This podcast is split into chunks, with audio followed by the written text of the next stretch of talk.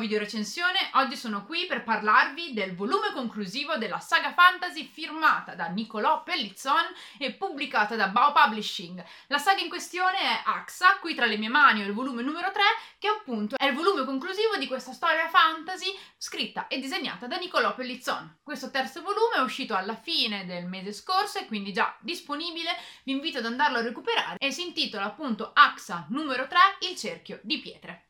Entriamo subito nel merito di questa serie. Ne abbiamo già parlato perché su bettaste.it trovate un'altra video recensione in cui vi parlo del uh, volume numero 2 nello specifico e vi riassumo un po' le mie opinioni sul volume numero 1 di questa serie e adesso ci troviamo a tirare le somme. Si conclude la storia di Axa, ma di che cosa parla questa saga? A grandi linee.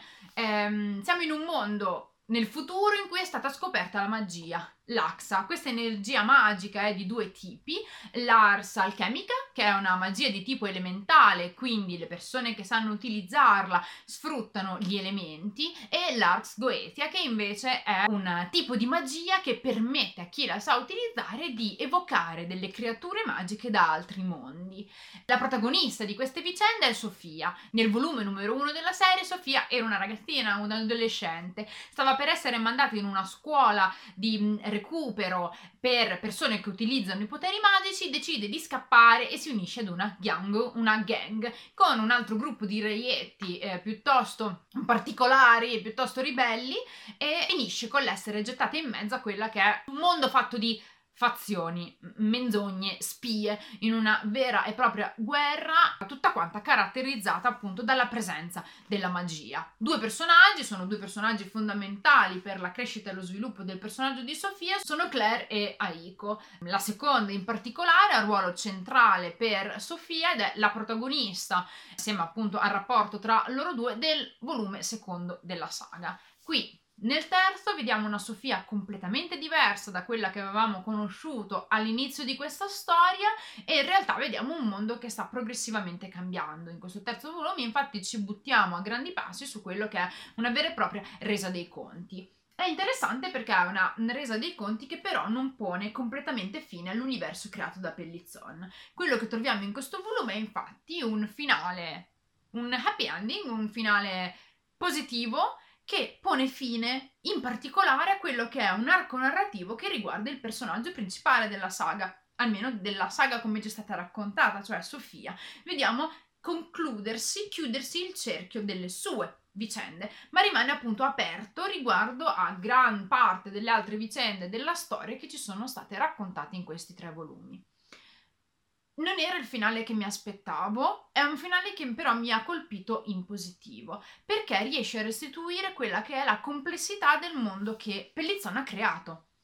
Ci sono tante cose che ci sono state dette in questi volumi, che è una delle caratteristiche che rende sicuramente AXA una serie fantasy super intrigante. Già a partire dal primo ci sono una serie di file, di siparietti che tornano utili al lettore per conoscere sempre più dettagli che riguardano il mondo di AXA. Perché il mondo di AXA creato da Pellizzone è sconfinato, ci sono un sacco di creature magiche, un sacco di magie, un sacco di personaggi che stanno alla base di quella che è la cultura del mondo in cui è ambientata questa storia storia, ma sono anche alla base della religione, dei modi di pensare dei personaggi che costruiscono le vicende che leggiamo. Questo fa sì che il mondo presentato da Pellithon sia sconfinato e che alla fine di questo volume si percepisca proprio il fatto che ci sono un sacco di cose che continueranno ad accadere. Ho avuto la possibilità di mh, essere ad un incontro virtuale con l'autore che ha proprio presentato questo volume e ha detto de- varie cose interessanti, tra cui proprio l'idea che AXA continui e che in realtà non si sia conclusa tutta la vicenda che riguarda questo mondo con il volume finale di questa storia,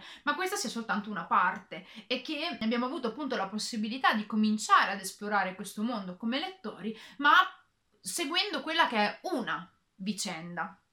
Una caratteristica molto positiva di questa serie è infatti la caratterizzazione dei suoi personaggi principali. E sempre per citare quello che l'autore ha detto durante l'incontro, tutti i suoi personaggi sono stati pensati per poter essere protagonisti della loro storia. Hanno tutti quanti un background dettagliato, hanno tutti quanti delle vicende che sarebbe bello poter esplorare. Sofia è una di queste e questo tipo di conclusione, questo volume ultimo della saga rende proprio quest'idea. Il fatto che abbiamo letto le vicende di un personaggio in particolare, circondato da personaggi secondari tutti quanti con una loro identità e potenzialmente potremmo avere la possibilità di continuare a sapere dettagli sulla storia proprio andandoci a concentrare su quelle che sono le vicende degli altri personaggi proposti. Una cosa positiva della saga nel suo complesso, che si va appunto a vedere nello specifico con questo terzo volume, è il fatto che c'è una grandissima maturazione della saga in tutti i suoi aspetti.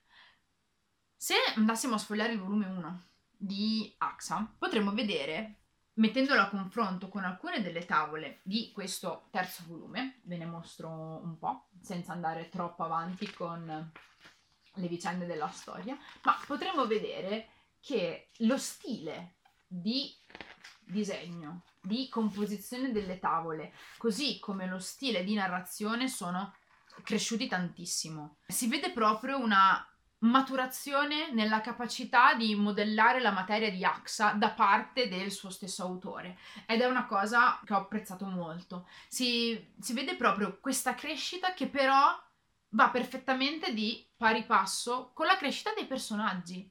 La Sofia, che abbiamo letto in AXA numero 1, non ha più niente a che fare con la Sofia che abbiamo in questo volume qua. Il personaggio è cresciuto tra- tantissimo, è stato plasmato dagli eventi che ha vissuto e così c'è proprio questa crescita che il lettore riesce a percepire. Ed è una crescita che si percepisce sia leggendo a distanza di anni uno dall'altro i tre volumi, perché il primo è del 2017 e appunto questo è uscito alla fine dello scorso mese, ma anche leggendoli di seguito c'è proprio questo crescendo, questo cambiamento in positivo che rende sempre più intensa e più interessante la storia.